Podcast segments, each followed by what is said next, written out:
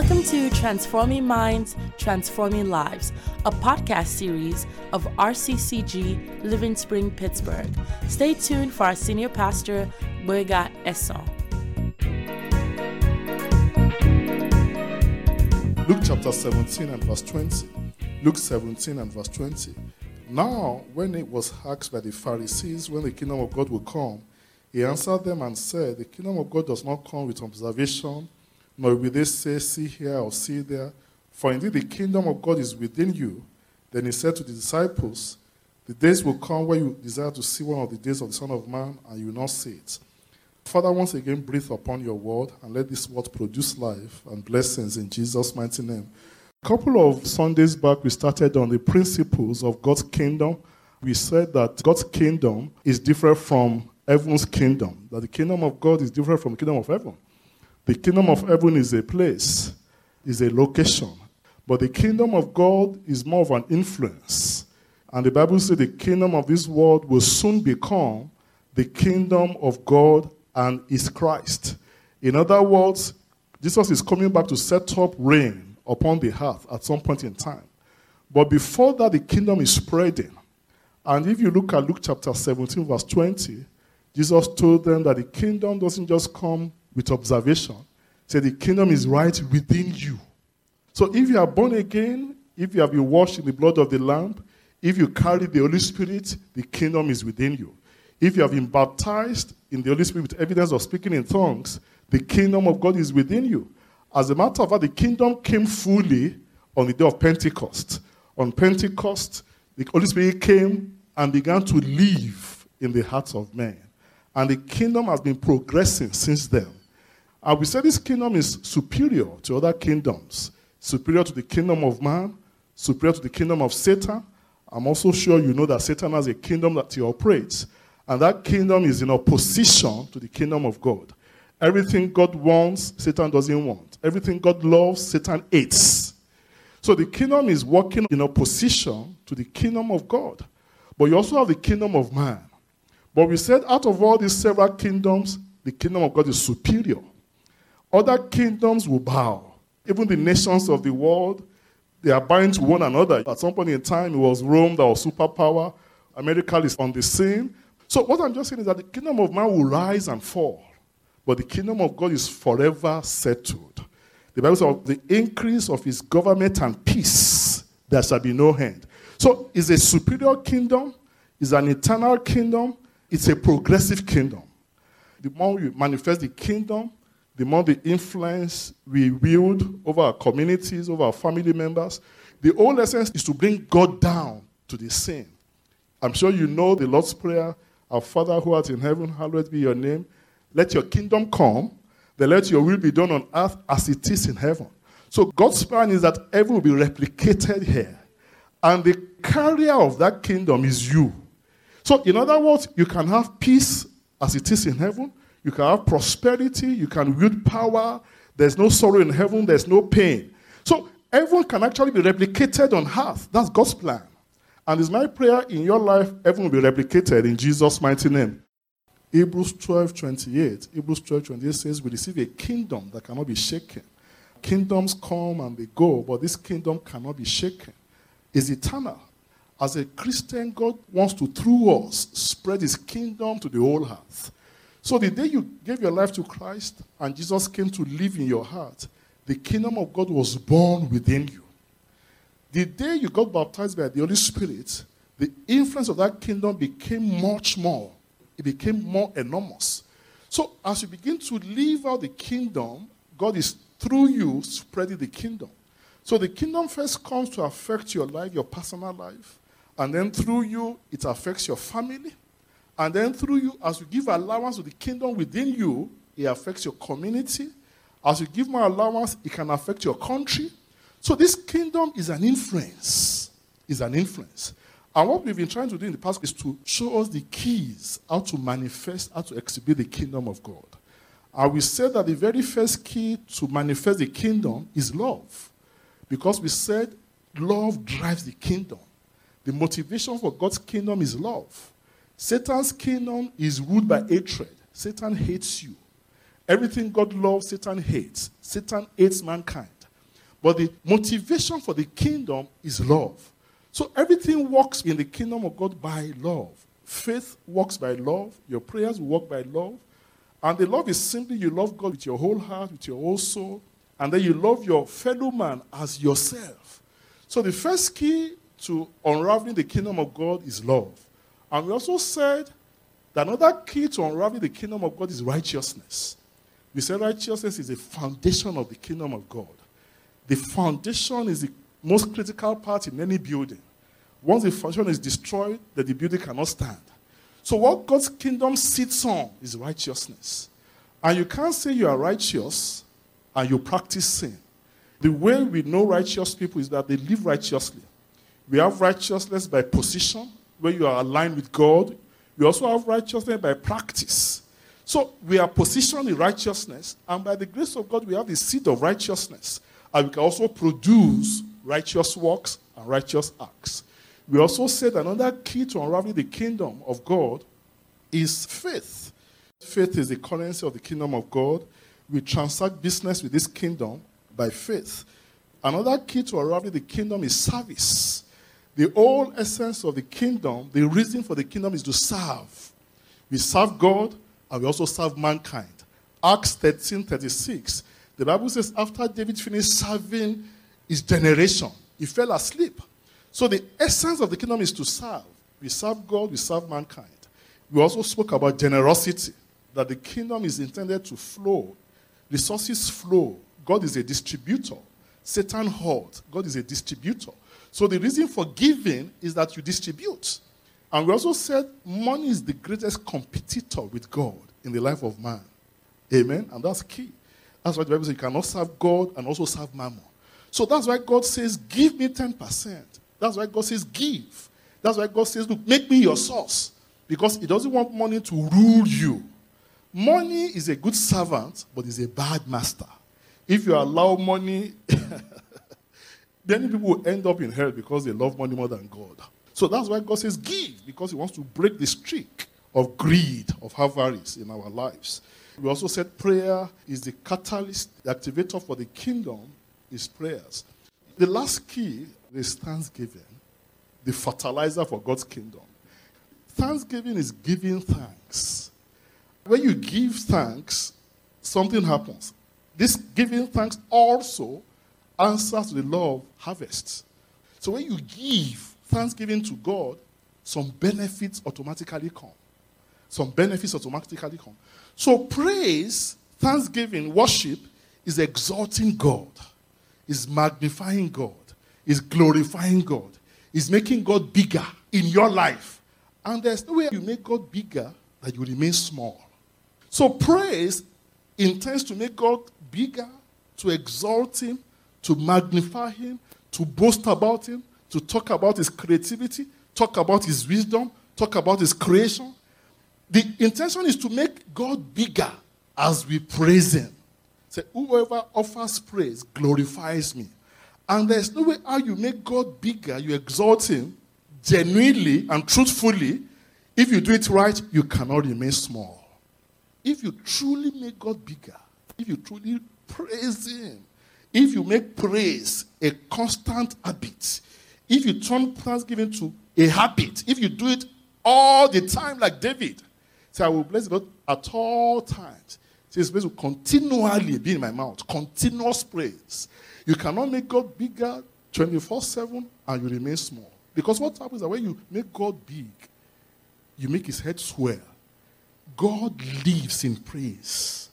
When you praise God, when God's praise is in your mouth, God will come and live with you. That was why Enoch walked with God and he was taken. Enoch so much praised God 24 7 round the clock. He was so much in the spirit with God that God had to take him. Because when you praise him, he raises you. When you learn to praise him, you become his friend. When you learn to praise him, he speaks to you. Praise draws God. Grumbling repels him. Complaining, murmuring repels him. One of the reasons why they couldn't get into the promised land was grumbling and complaining. When you complain, when you murmur, when you grumble, you are criticizing God. It's a critique evaluation of God. You are telling him, I'm not happy with you. You are not doing me right. You are not being fair. But when you praise him, regardless of what you are going through, it draws him. It draws him. Because he lives in praises. He inhabits praises. It's my prayer you take your focus of yourself, you take your focus of your challenges, and you give it all to God in Jesus' mighty name. As you focus on God, whatever thing you focus on magnifies. As you focus on God, you see His goodness more in manifestation in Jesus' mighty name. Another thing about praise is that it's a weapon of warfare. Amen. It is a weapon of warfare. The Bible says in Psalm 149, verse 6 to 9, Psalm 149, verse 6 to 9, say, Let the high praises of God be in their mouths and a two edged sword in their hands to execute vengeance on the nations, punishments on the people, to bind their kings with chains and their nobles with feathers of iron, to execute on them the written judgment. In other words, when you praise God, it becomes a weapon of warfare. God begins to fight on your behalf. Many times we don't learn that, look, when we're in a war situation, just give it to God. Three enemy kings came against Jehoshaphat. Second Chronicles chapter 20. They came against him and they overwhelmed him. And when he went to God, God said, Look, don't even fight. You won't even need to raise a weapon in this war. He said, Just gather your choir, organize them, and let them sing to my holiness. That's all you need to do in this battle. And guess what? After he organized the choir and they sang praises to God, the Bible says these enemy armies, these enemy kings turned against one another. Jehoshaphat was in the midst of war. He didn't raise a weapon. The only weapon he raised was the weapon of praise. And as he was praising God, God made the enemies to fight themselves. What Jehoshaphat had afterwards was the spoils of war. Brethren, praise is a mighty, mighty weapon. As a matter of fact, the Bible says God is fearful in praises. Exodus 15 11 it says, God is glorious in holiness and is fearful. So when you are praising God genuinely, hell is afraid. When the church is praising God, when you organize praise service and praise worship, anything can happen. Fearful in praises. So when we are praising God, hell is terrorized. I mean, they begin to scramble for safety. They don't know what next will happen. Because the thunder himself can thunder upon them. And I pray the God of thunder will thunder upon your enemies in Jesus' mighty name. So, praise is a mighty weapon of warfare. It's a mighty weapon of warfare. When we praise God, hell is afraid. Hell is truly afraid. And in your life, hell will be forever afraid in Jesus' mighty name. Because when you praise God, God moves.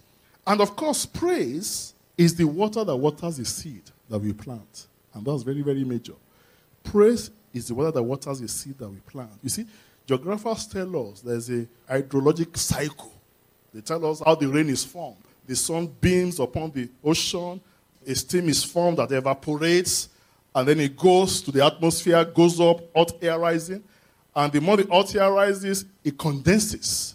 The higher you go, the cooler it becomes. So the hot air rises, and then it gets to the atmosphere, it condenses and begins to gather. The clouds begin to gather, begins to gather. And when it gets to a point, it breaks and water falls. So what we do with praise is that we also gather. As we raise up praise to heaven, it forms in the atmosphere showers of blessings. As we gather praise to God, gather praise to God, and very soon something breaks. Blessings come pouring down. You see, on a serious note, if you want to see increase, you really want to see increase in your life, begin to praise God. There are some places that are actually in droughts. Even if you go to the deserts and you learn to praise God in the deserts, the desert will turn. Because it's the water that waters the seed that we plant. Psalm 67, verse 5 says, Let the people praise you, O God, let all the people praise you. Then, when they praise you, the earth will yield and increase. God, our own God, shall bless us. God shall bless us, and all the ends of the earth shall fear him. So it is true that when we take time to praise God, the ground will yield increase. You will yield increase in Jesus' mighty name. And it's also true that absence of thanksgiving brings drought on a family, on a community, where all you do is just to complain, you just count your losses, you never count your blessings, and you just complain, grumble. It also brings droughts. Heaven is sealed when no praises are going up to heaven. Second Kings chapter 6, Samaria was besieged by the Assyrians. They couldn't go out, they couldn't come in. Very soon, it created a famine. That people were beginning to eat their children. They were eating their children for food. But somehow, God brought a deliverance through four lepers. Through four lepers, everything turned in 24 hours. Drought became abundance in 24 hours through four lepers. So it was a big deliverance God brought in 2 Kings chapter 7. But funny enough, 2 Kings chapter 8, immediately after, God was calling for another drought upon the land. Because when God did that deliverance for them, no praise went up to heaven. 2 Kings chapter 8, verse 1, the prophet was already telling the widow, say, look, you have to relocate because drought is coming. God just saved them from a drought. He was calling for another drought. Because he expected a serious praise worship session. Because when they got delivered from the Red Sea, oh, Miriam began to praise. Exodus 15 11. As a matter of fact, in Exodus chapter 15, they gave us three songs for the church. Because it was a mighty deliverance. All years after Anna had an encounter and she became pregnant and gave back to a son, she also praised God. Because it was a big deliverance. It was a big encounter. But these guys, after this big deliverance, they didn't give us a song. So God commanded another drought. Brethren, what I'm telling you is serious. Praise. If you do a good work of praise, you will begin to see increase. You see increase on your finances, increase in your home, increase on your job, increase of the anointing. You will feel God more. This is a very critical matter. If you are in school, you're having challenges, learn to praise God. Because praise brings God on the scene. So, praise is also a deliberate act of the will. It's a deliberate act of the will. David said, My heart is fixed. I will praise him. It doesn't matter what you are going through, praise God. When you praise God in your pain, it becomes a sacrifice. When Paul and Silas, when they were in the dungeon, underground prison, they were in chains, they were in shackles, they were in fetters of iron. They didn't bind, they didn't lose. Because they knew binding and losing will not do it. They just knew the secrets. If you bind, if you lose, you may not get the job done. Even after binding and losing, you're not getting result, they switch to praise. In their pain, they switched. They switched from the natural to the supernatural. They switched in their pain because they knew this is the secret of the kingdom of God. If you praise God, God comes. When you pray, God dispatches angels to go. And angels can be withheld. Angels excel in strength, but they are not unlimited in power. Angels are strong, but they are not unlimited in strength. Demonic powers, who are also angels, demonic spirits, can withstand an angel of God. But when you praise, because God dwells in the praise of his people, he himself comes on the scene. And when God arises, who is the demon that can confront? Who is the Lucifer that can stand in the way? So these guys knew the secrets. They were in pain. They were in underground prison, maximum security. They could have been lamenting. The normal thing is to lament. The natural thing is to lament and lament. After all, we are doing God's work. Why is this happening to us? This God is not fair. This is not good. I just cast out a demon and they pounced on me. God, why are you allowing this to happen? That is the natural thing. But the Bible said, no, they switched. They began to praise. That the prisoners heard them. They asked them and they were mocking them. Very soon, God silenced their mockers. Everyone mocking you every time you come to church Everyone mocking you every time you say, Praise the Lord. God will shut up their mouths in Jesus' mighty name. So, praise is what we do after we have prayed. It's a deliberate act of sacrifice. We don't walk by sight, we walk by the word of God. Praise is a willing sacrifice.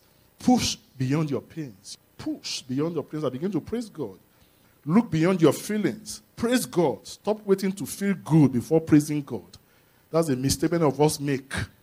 You are waiting to feel good before you praise God. Stop waiting to feel good. Stop waiting to feel good before praising God. You have got to act to feel, not feel to act.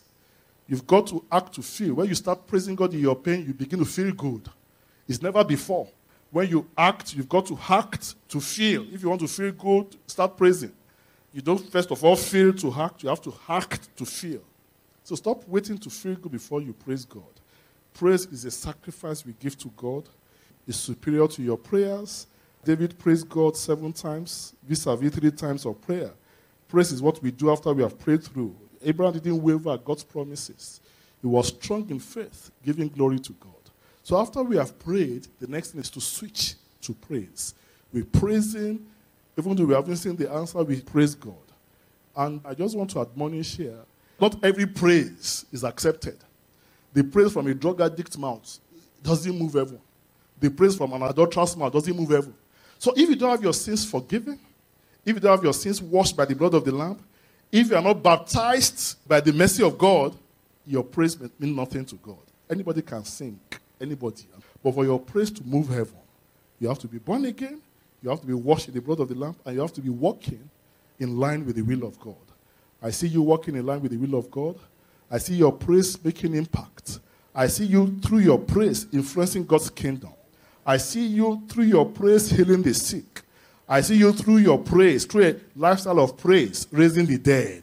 In the mighty name of Jesus, I see you becoming an addict of praise and worship. David said, I will bless at all times. Continuous praise. That will be your portion in Jesus' mighty name. Thank you for listening, and make sure you subscribe for more great podcasts.